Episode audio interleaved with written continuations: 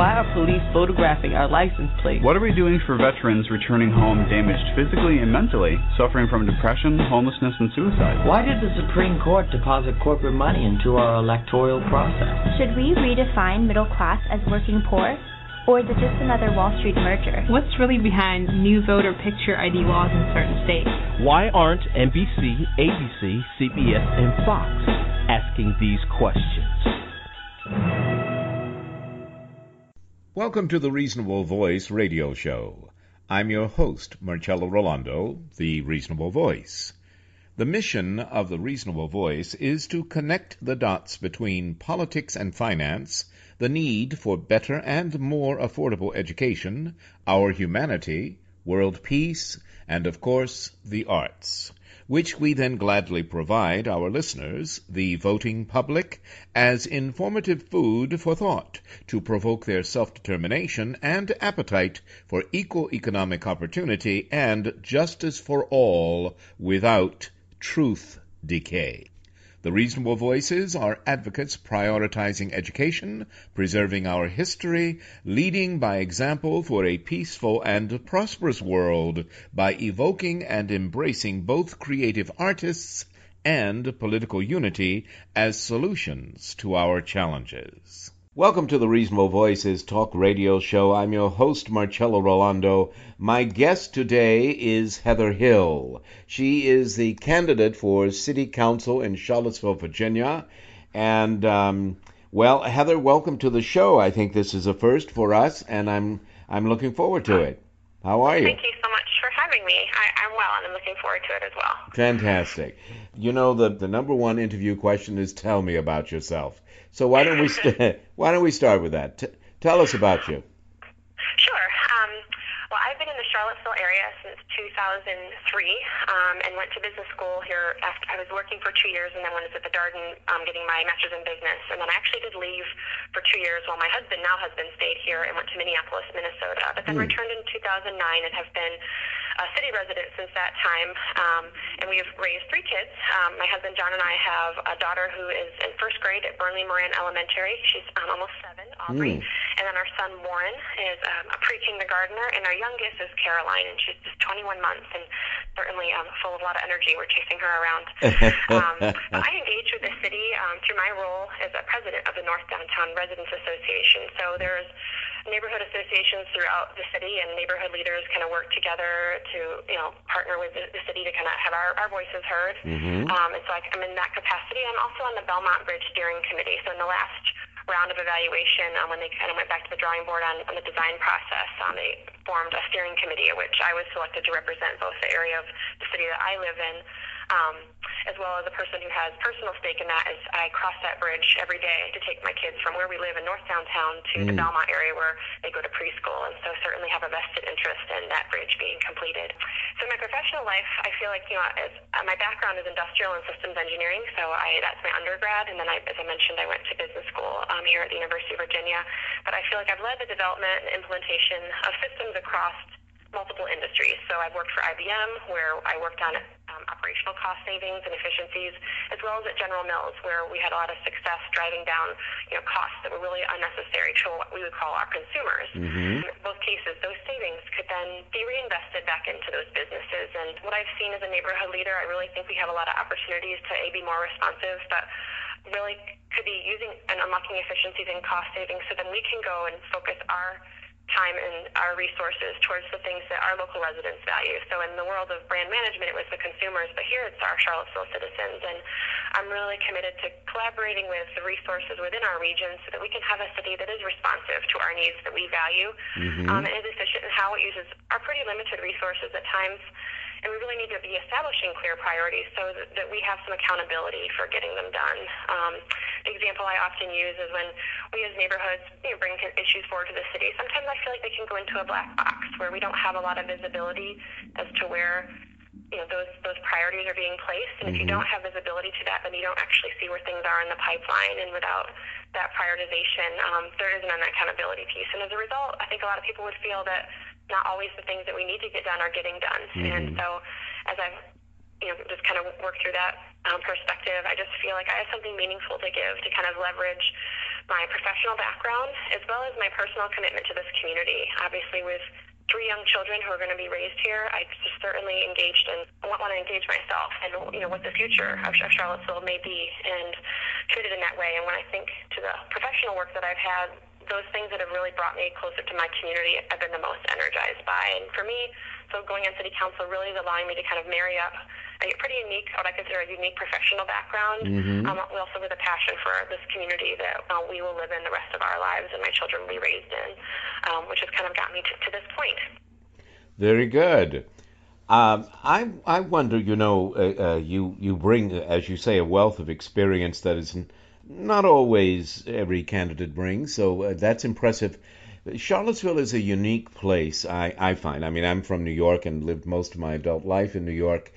Uh, and Charlottesville, I find full of culture and and um, uh, great restaurants and history, of course, and so forth. And uh, uh but I I wonder, um, you know, with it, it, the city council is kind of a unique uh, government structure. We talk about that a little bit, and this whole thing of being in Charlottesville, that is, in the home of uh, the presidential icon, if you will, Thomas Jefferson and of course, as you mentioned, University of Virginia, surrounded all of this surrounded by the mostly rural county of Albemarle. So, mm-hmm. how does a city council person reconcile um, the political priorities and different different points of view in such a uh, what do we call in a three in one community? How's that? One way to put it, I guess. I, I do think it's important we look at ourselves as one community. Um, uh-huh. When I'm out door knocking and I all of a sudden realize that my my stretch of the areas I'm supposed to walk have ended, it's because I've hit the county line. And to me, the person who lives on the other side of the county line has just as, as valid of concerns about what's going on in the city as the person who lives inside the city's lines. Um, obviously, we've there's a different structure in Virginia. I'm also from New York, where um, yeah. our city resided within a county, and there wasn't a separate entity.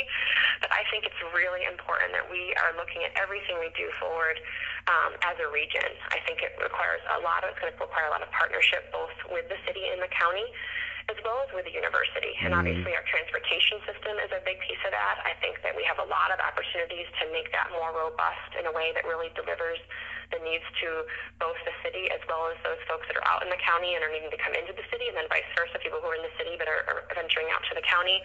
Um, I also think it's true of our, our, multi, our multimodal systems. Like, how are we going to provide the infrastructure for both biking and pedestrian um, pathways that reduce the traffic that's kind of coming in? Because obviously as we develop out in the county and in that more rural section, it's just driving more demand on, you know, the traffic coming into the, the, the urban center where a lot of people do still want to work. Yes. But related to that, we also need to be looking at it holistically that in order to kind of minimize some of that churn, we also need to figure out how can we solve some of those housing issues that we have within the city limits so that people aren't having to kind of traverse those longer distances to get to where they want to work. And um, so I think relative to the university, I mean, the university I feel like needs Charlottesville to be to be strong and thriving um, in order for it to attract the best talent, both in terms of its professors and its students. And mm-hmm. I think that we need more of a commitment from the university to partner with us as, as a surrounding city.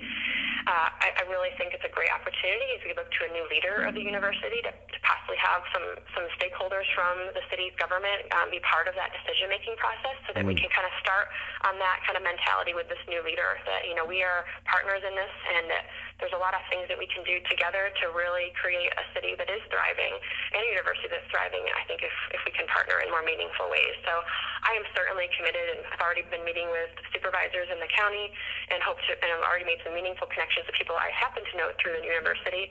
And what's been amazing about going door to door is you just realize how many passionate people there are within our own community that have really amazing ideas on how we can kind of pull these partnerships together because they're either stakeholders directly through their work, um, you know, or, or their own personal connections with both the university and the county. And I think we're just so much more united on, on the direction that we want to take this region than we are divided. And I just think it's going to start with really engaging in meaningful conversations. And before things get, you know, too far along, we, we need to be having the, those discussions at the table um, and, and listening to each other's voices. Because I think sometimes things get pretty far down the stretch, and finally we, we realize, oh, there's a conflict here, and and then people's kind of walls come up. And I just think that's not going to bid well for for our community to really be as successful as it has the capability of being, as you mentioned, with such a strong university and a strong city and, and county surrounding it. Mm.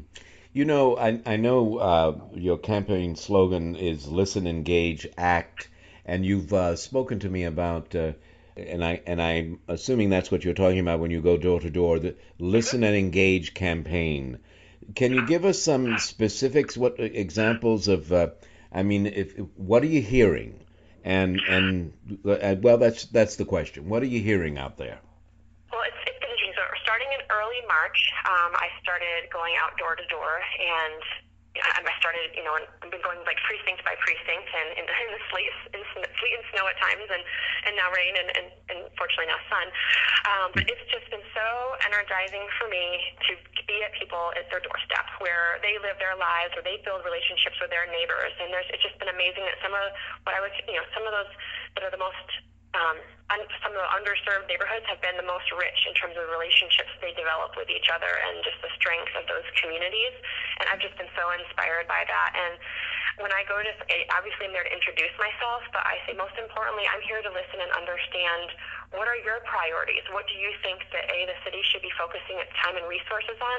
And what do you think is going to make for a good council person? And it's just been great to kind of have that feedback. Um, I guess I, because I'm almost done through the whole city, I have about probably eight more walks to go. Um, and mm. they're hmm. mostly around my immediate neighborhood, but the top five things that are, have come up um, is affordable housing is number one, and that's mm-hmm. both in the traditional sense of those, you know, that uh, workforce and subsidized housing, but also just housing affordability at many income levels, and mm-hmm. that includes those folks who are finding themselves approaching retirement age and they want to stay in their homes, but now they're no longer going to have a salary that's going to increase over time. It's going to remain steady, but there's concern that if our assessments continue to rise because there's a lot of market-driven forces out there, um, you know, are they going to be placed out of their own homes after spending you know decades of their lives here? And I think it's really important that we evaluate um, whatever support options we have for those folks so that they don't have to, to leave their homes. Um, mm-hmm. Um, and the same would be true of those who are just in general finding affordability of housing to be a problem. And there's certainly uh, levers that we can pull um, in terms of leveraging land that is owned by the city or by our housing authority, and we just need to take a really hard look at how can we maximize getting the most um, out, of, out of those opportunities as possible. The next thing that comes up, and it comes up very widespread, is development and planning. Um, mm. People are really kind of observing that we're really building on almost every square inch of remaining greenland that we yes. have in the city. And at the same time, we have to recognize we are an urban center, so development is going to happen, but we need to be really mindful of where we're putting that development, and the higher density areas really need to be along our urban corridor. But then we also need to look at what opportunities can we have to develop you know, in areas that are a little bit more on the residential side, but create a nice transition from what those commercial needs are into the residential neighborhoods in a way that is not negatively impacting the neighborhoods, but perhaps providing them with some amenities such as a local grocery store or coffee shop so that people really aren't relying so much on having to get into their car for some of those most basic needs.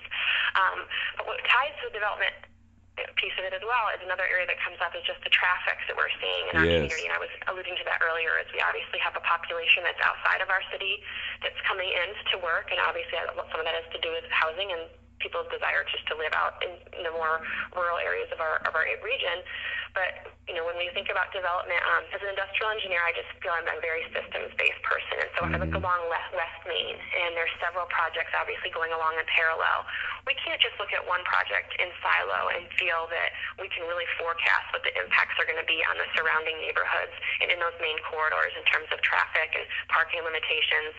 Because if we do, we're doing a disservice to the future of our community. Um, I really think we need to kind of have a more holistic approach in terms of how we view, you know, how the entire West Main corridor, for example, may be, you know, expanded, or what the university is doing, and how all of that development is going to impact our infrastructure. Mm-hmm. Because I think what people are seeing is, you know, we're getting into a situation where it's just getting really jammed up in many times of the day, and it's really affecting quality of life. And I think it does come around how do we design our streets in a way that people are encouraged to take things other than cars.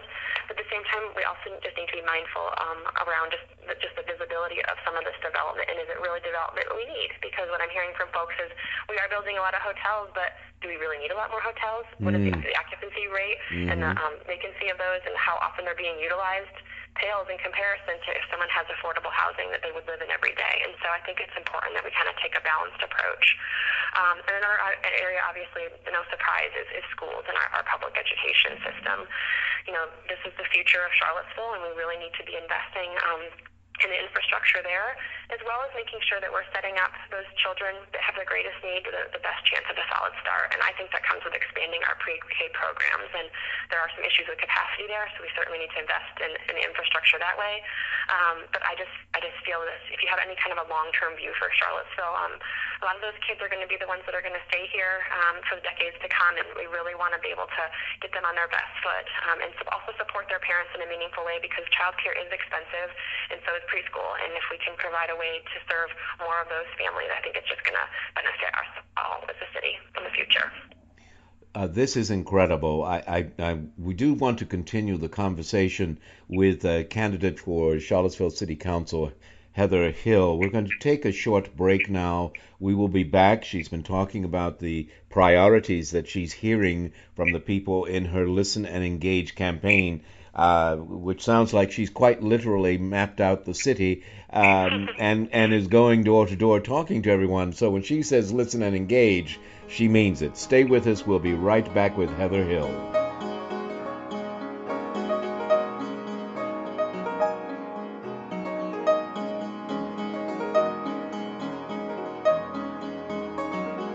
And now, another film rental discovery.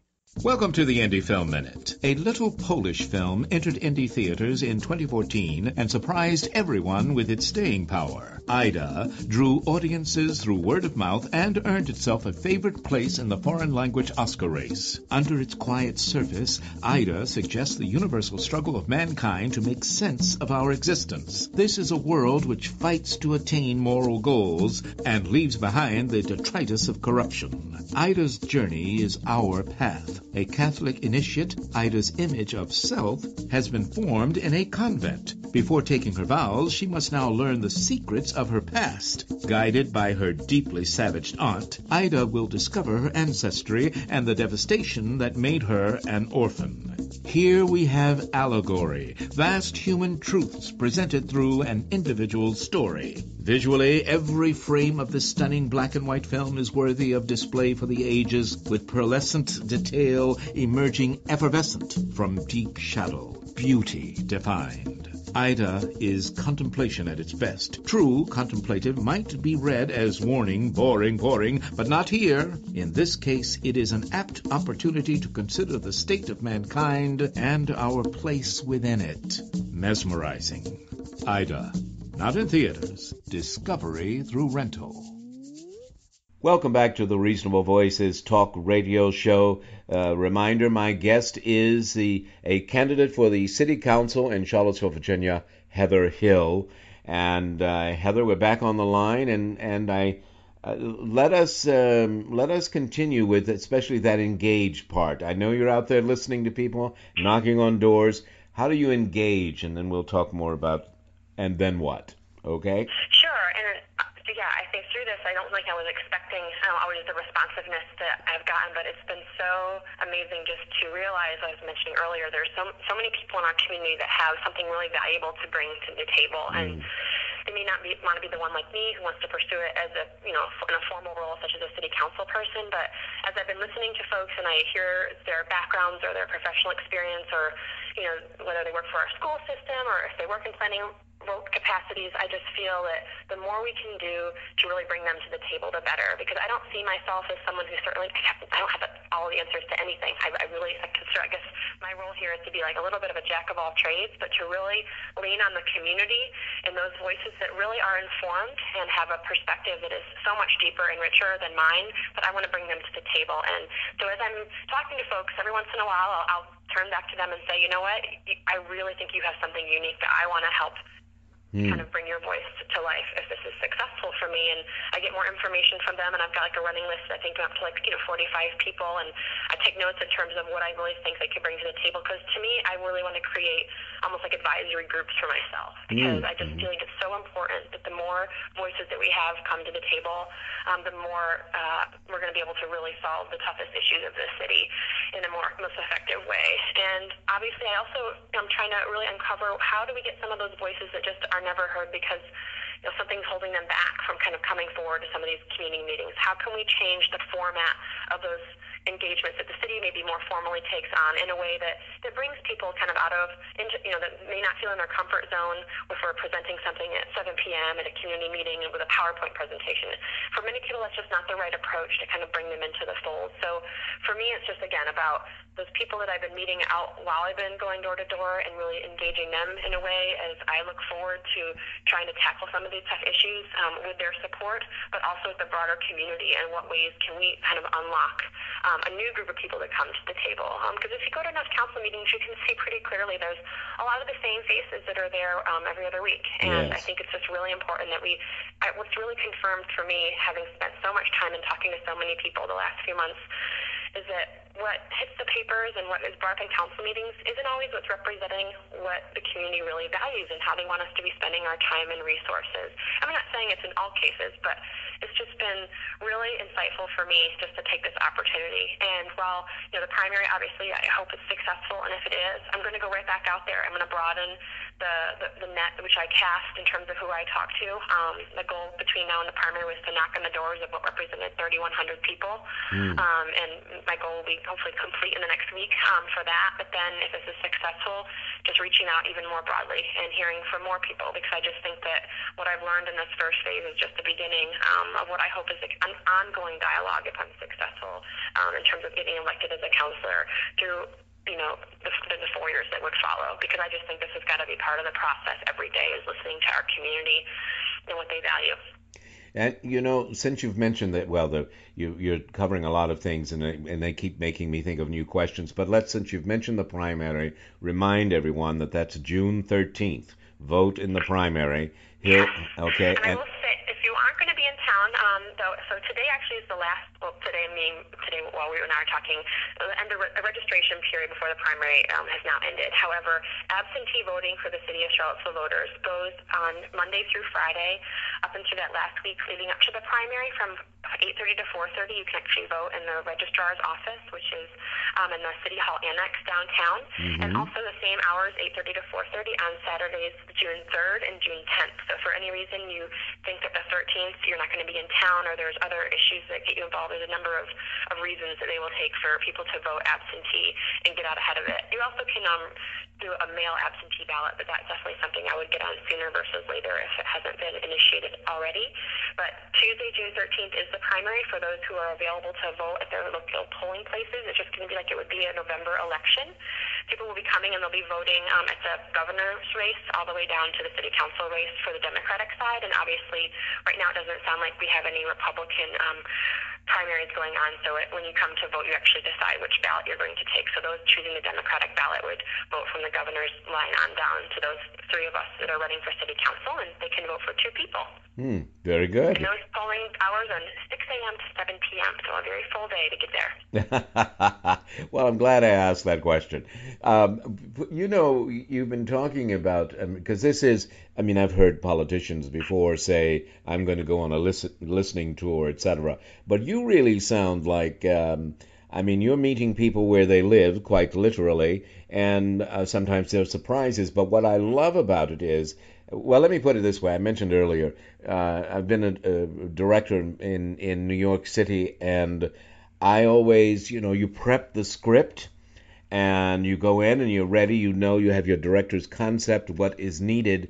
And then what I love, I tell people, is that then the actors start auditioning. They we do the, they get cast. We do a read through, and suddenly you realize you have all of these nuances. So is that uh, I get that feeling that that's what's happening to you. You have good, solid uh, business background, educational background, and you have ideas. I want to talk about those ideas and priorities, uh, and and uh, even more. But you you listen to people, and they are molding, uh, adjusting. What are they doing with your ideas?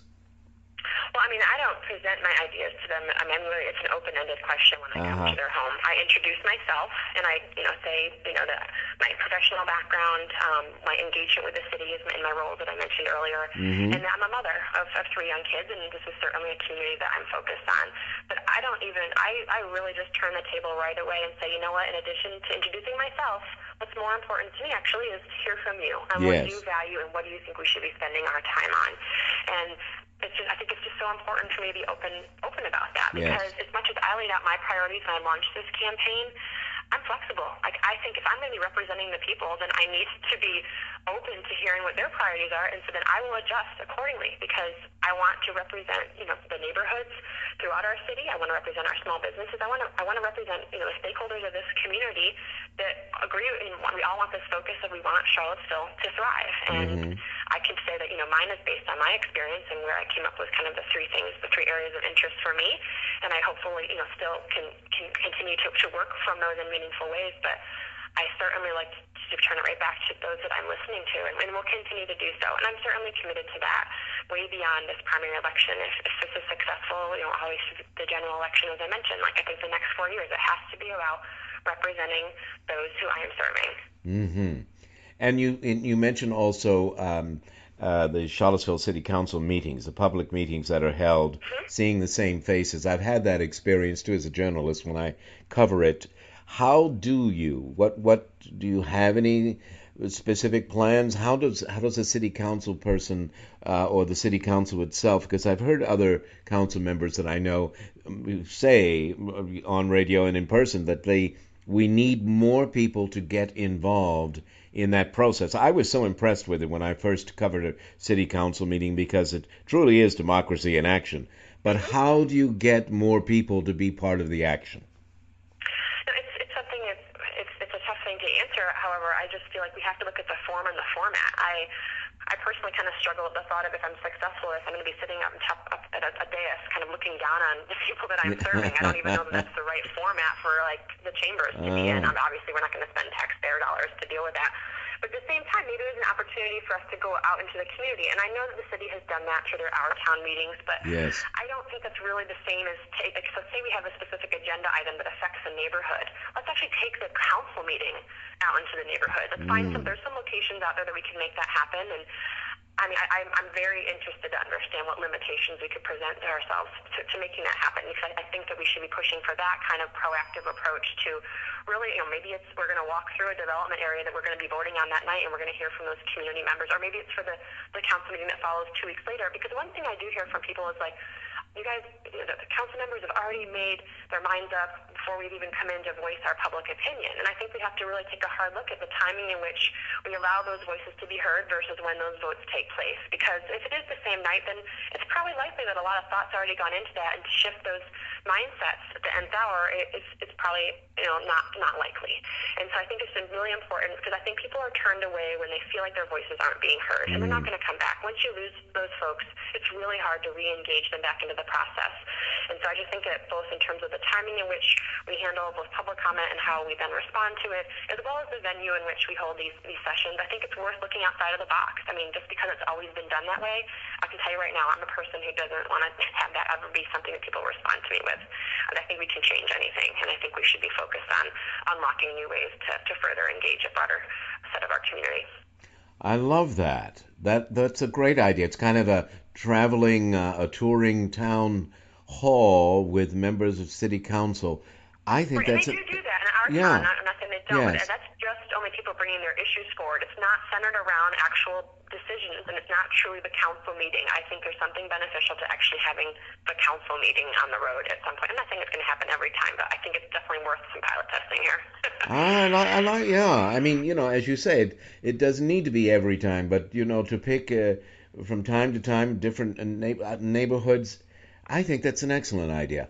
All right, I'm, I'm, uh, I just want to remind people I'm talking to Heather Hill, who is a candidate uh, for uh, running in the primary for City Council in Charlottesville, Virginia. The primary date, as we mentioned, is June 13th, but she reminded you there are many ways and times uh, depending on your need uh, or availability to vote. There are locations, etc. It's hillforseville.com, And uh, Heather, I want to move into what is becoming a, a, visible challenge to us.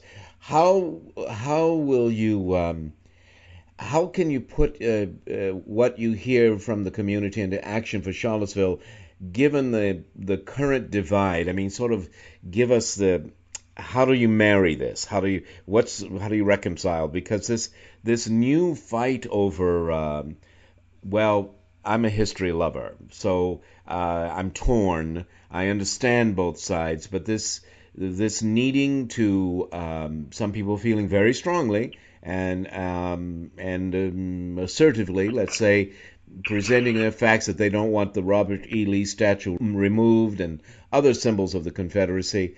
How does a city council person define and articulate Charlottesville's values when there is this um, this conflict going on? What do you think? Oh, I mean, that's. I mean, this. I agree. This issue is certainly one that has is, is very divisive, and um, I also can see a lot of a wide range of perspectives on um, some of the ways we handle these things. But I really feel it's important that, especially when we're dealing with um, how we approach uh, handling some of these situations, that we are bringing in the communities that are most impacted by those changes that we're forecasting. So, an example of the parks, obviously, as certain decisions are, have been made, obviously, by council, and then um, there are some legal hurdles involved. But I think that regardless of what all those outcomes are, we certainly need to be educating the community on yes. some of the, on this history in a way that's impactful. And I think to do that most impact most effectively is to really pull in those communities that are affected most. And um, it has been interesting for me to hear the different perspectives throughout the community on this issue, and maybe even surprising um, to a lot of folks in terms of there's just things that some I feel like some of our most underserved populations just feel like they they really value need to be more of a priority than other things. And mm-hmm. so I mm-hmm. think that you know when when we make assumptions around people's perspectives, I think it's it's a it's a slippery slope. Um, and I, I'm really committed to wanting to have as many voices heard on a range of these more divisive issues because again, it goes back to just because they have the loudest voices in the room doesn't mean it's the ones that are the most the most broad in our community. And with this issue specifically, I do feel strongly that we need to be engaging if there's whatever kind of recontextualizing or whatever changes take place, that we need to be going to those that are the, the greatest impacted and, and get yes. their perspective on what is going to really you know, teach us all a community um, about this history in a way that we certainly don't want to repeat. Um, so I think it's really about again approach and, and appropriate engagement um, of the right of the right folks in the right way. I couldn't agree more. And as I said, I I look at all points of view, generally speaking, but on this issue, well, you just have to listen to people and try and come up with some consensus. But we need to go soon, so Heather, tell us contact information, uh, what you need, volunteers, are you uh, fundraising? Uh, uh let us know any final thoughts and, and um, how we can get a hold of you and hear more about you, whatever you wish to leave us with. Sure. Well, um, most of it can be found um, online through my website. So Hill for Cville, H I L L F O R Cville, C I V C, I'm sorry, C-V-I-L-L-E, so just all words, hillsforcville.com. And um, obviously has places if people want to support the campaign. I certainly would welcome um, any, any con- contributions in that way. But um, most importantly, I just love it if people reach out to me. If there's a way to contact me directly and just share your voice with me. I mean, that's the number one thing is the more kind of foundational information I have on what our community cares about and where we should be spending our time and resources, um, the more I just feel equipped to really lead in a way that reflects what's important to um, my constituents. And so I would welcome anyone to kind of reach out to me that way. And if you want to get involved in more meaningful ways, there's a number of, of avenues. And it also has some you know background on, on myself in a much greater detail. Um, and you know it talks about some of my priorities, which I meant, which I mentioned really are flexible, and it really has to be that way if I'm, I'm going to serve this community in, a, in a meaningful way. So hillforcville.com, and um, my email is heather at hillforcville.com com, but you can just also reach me directly through that website interface and um, also see some pictures if you want to know what, what I look like behind this voice. So I really appreciate the opportunity to come on and I really engage the conversation, enjoy, enjoy the conversation so much. And so have I, and I'm I'm so glad we met and that we arranged to talk on radio. Uh, Heather Hill. Uh, candidate for City Council in Charlottesville, Virginia. Listen, engage, act. That's what she says. And um, I'm loving it. So thank you so much, Heather, for being on the show today. We wish you all the best. Remember, everyone, June 13th is the primary date. All right, Heather? All the All right, best. Thank you so much. My pleasure. Bye now. Goodbye. Stay with us as we'll be right back with a final comment from the Reasonable Voice.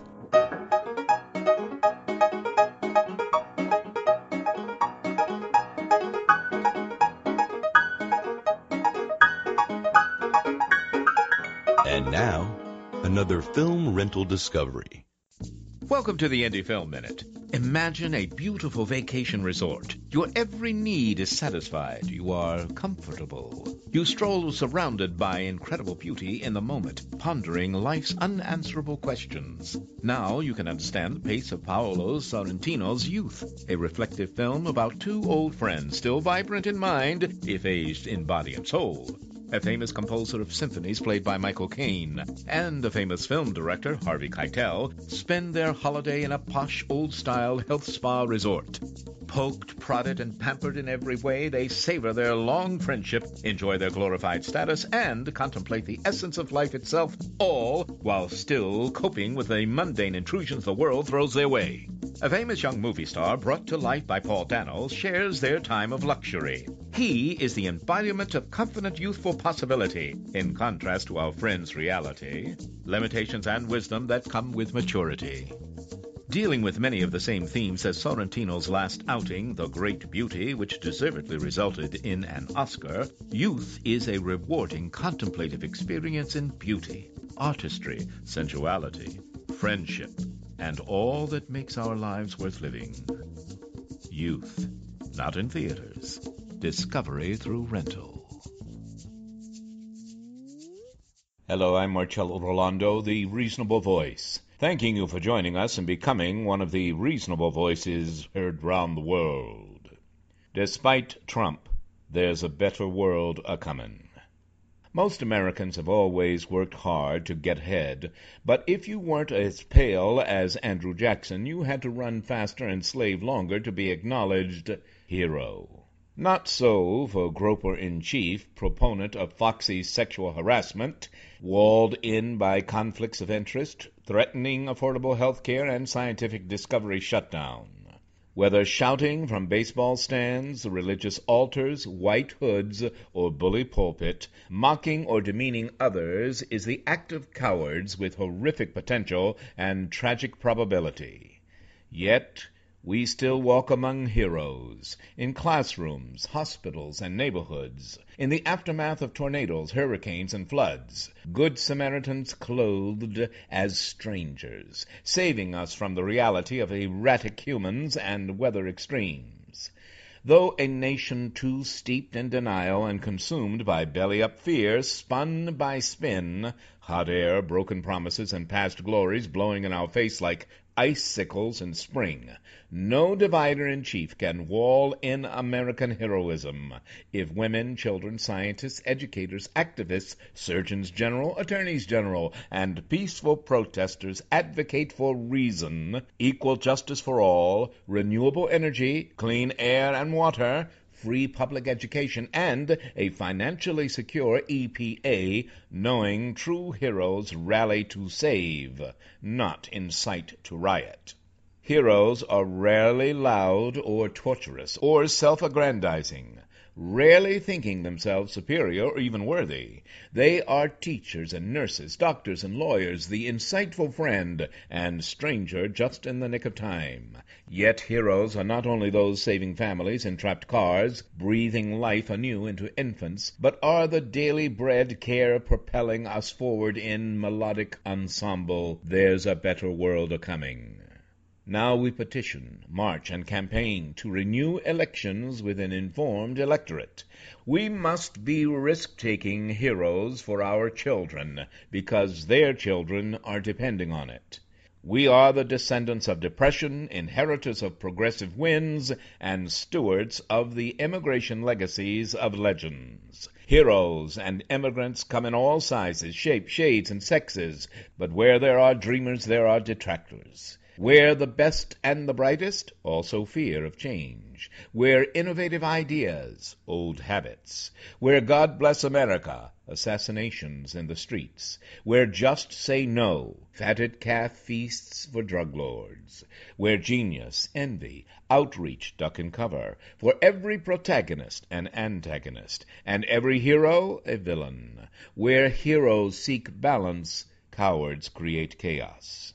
Despite a James Comey two-stepped or POTUS MIA sidestepping not the White House Correspondents' Dinner, broadcast chambers maintain empty barrows. Oblivious to America's greatness is in the kindness of strangers, mentors, and nature.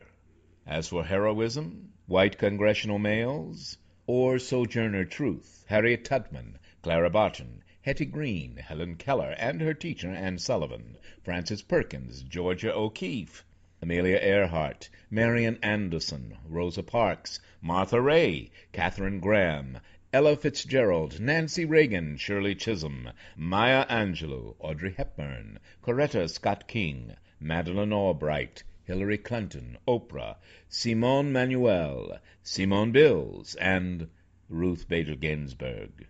Heroism? Newborn William Billy Kimball's doctors, nurses, and scientists who develop ways to save the lives of babies and the elderly, or climate deniers. May 1884, Moses Fleetwood Walker squatted to catch baseball fans off guard. Seven years before Tax Day was knocked out of the Ides of March, Jackie Robinson stole bases in 1947 almost as fast as a 1936 Buckeye Bullet, winning four Olympic gold medals. Yet we still need Sam Cooke and Woody Guthrie to apologize to Adam Jones. But I know a change is going to come. Oh, yes, it is. Since ask not what your country can do for you, ask what you can do for your country, the GOP has diminished equality for non-whites, non-males, non-straights, non-documented American dreams. Caveat emptor. Halliburton Gulf oil deaths, pharmaceutical price hikes, and health care that denies covering pre-existing conditions. We choose who we honor as heroes Mike Flynn or Desmond Doss, who earned his Medal of Honor by saving 75 wounded at Hacksaw Ridge, Donald Trump or Jimmy Kimmel. Mother of all bombs, don't fire honor, and too often America's forgotten heroes are women. Change that makes a better world allows truth to set us free from the darkness of Lincoln's betrayers and emerge into the light of heroes like Sally Yates. Thank you, and join us. Become one of the reasonable voices heard round the world. Hello, I'm Marcello Rollando, the reasonable voice, thanking you for joining us and becoming one of the reasonable voices heard round the world questioning underlying conduct and the unnecessary lie tapes. With all due respect to Tom Brokaw, saying Trump's firing an FBI director, heading an investigation into the possibility of both election and administration corruption, is nothing like Nixon's Saturday Night Massacre, is like saying 1950s Korea was nothing like World War II because Truman designated it a police action. Are we isolationists or globalists? Because Trump can't seem to get past the specifics are quite sensitive to serve the American people with some degree of honesty. So shall we applaud agency decapitation sacrificing truth and justice on a presidential chopping block or be examples of Kennedy's profiles and courage? In May 1934, a major dust storm swept across where the buffaloes roam to engulf our eastern states. In May 2017, a Twitter storm heavy laden with manure for base consumption blindsided American intelligence to wall in American character. So who is rotting the state and why? K or Main Street? Red state governors versus Democratic legislatures, or the outfoxed versus big picture? Is it the president's home or the marionettes occupying it? Are we insightful stewards or blind tourists? Can what makes us feel safe be safe? Knowing our self-governing experiment still fires up a sense of unifying homeland security, or being victimized by Russian hacking distracting us from an inside job of whitewashed money blacklisting power speaking truth? Are we pawns monopolized by the checker speech feigning chess mastery, or just cherry-picking news cycles from a media vulnerable to its own myopic redundancy? Who exemplifies strong and decisive action and safety and security of the American people? A ten-year-old girl stuffing the nostrils of an eight-foot nine-inch alligator to survive, or a messianic Mike Pence? Who restored the trust and confidence of the American people, Sally Yates or Sarah Huckabee Sanders?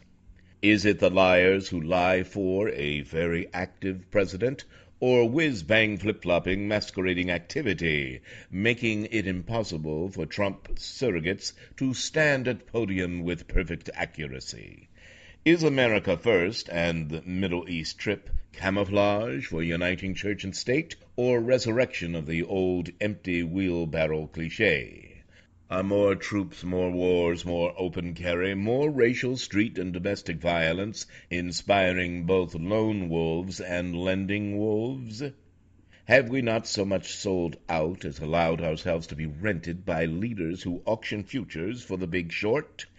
Is the science of climate change all we deny, or do we too often turn up the noise to veil patriotic frauds?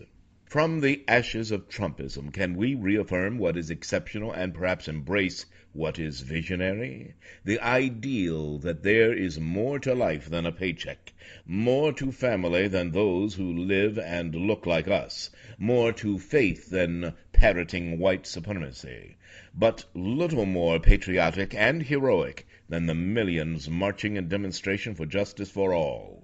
Now, with American health care, racial, religious, gender, and generational battle lines defining the home of the brave, let us courageously embrace what it means to be descendants of European immigrants in a nation increasingly evolving into the land of free to be non-European looking descendants. Andrew Sullivan theorizes Americans voted for Donald Trump because immigrants make them desperate for a reconfirmation of their national identity. I pledge allegiance to the fact that America's awesome diversity is the magnetic proof of its greatness, and with two steps forward and one back, we are becoming the polar opposites of Vladimir Putin, Kim Jong Un, and Donald Trump. Now, as truth sets us free from the core rut of Breitbart good old boys, we'll see the greatest threat to America's greatness is a colluding GOP. Just as in 1938 some feared America had been overrun by Martian aliens, in 2016 states of panic over aliens voted believing a bankruptcy king would save America from immigrants.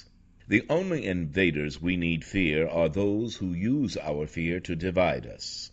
Lincoln didn't just say, let us confidently hope that all will yet be well. He led America through the first era of a house divided. Now, it is for us to add or detract. Thank you, and join us. Become one of the reasonable voices heard round the world. Thank you for continuing to listen to, support, and share the Reasonable Voice Blog Talk Radio with family and friends, especially online. We enjoy hearing from you, and in response, yes, we are now accepting new company and business advertisers and welcoming organizations seeking to be one of our sponsors. So please do continue to email us at thereasonablevoice at gmail.com. However, if you prefer to simply make a donation, your donations are greatly appreciated and can be made through PayPal by clicking on the donate button found at the top of the homepage of the Reasonable Voice website. Thank you for joining us today to make every day as reasonable as possible. We hope you will download and share our downloadable podcasts. I'm Marcello Rollando, the Reasonable Voice, hoping you will become one of the reasonable voices heard round the world.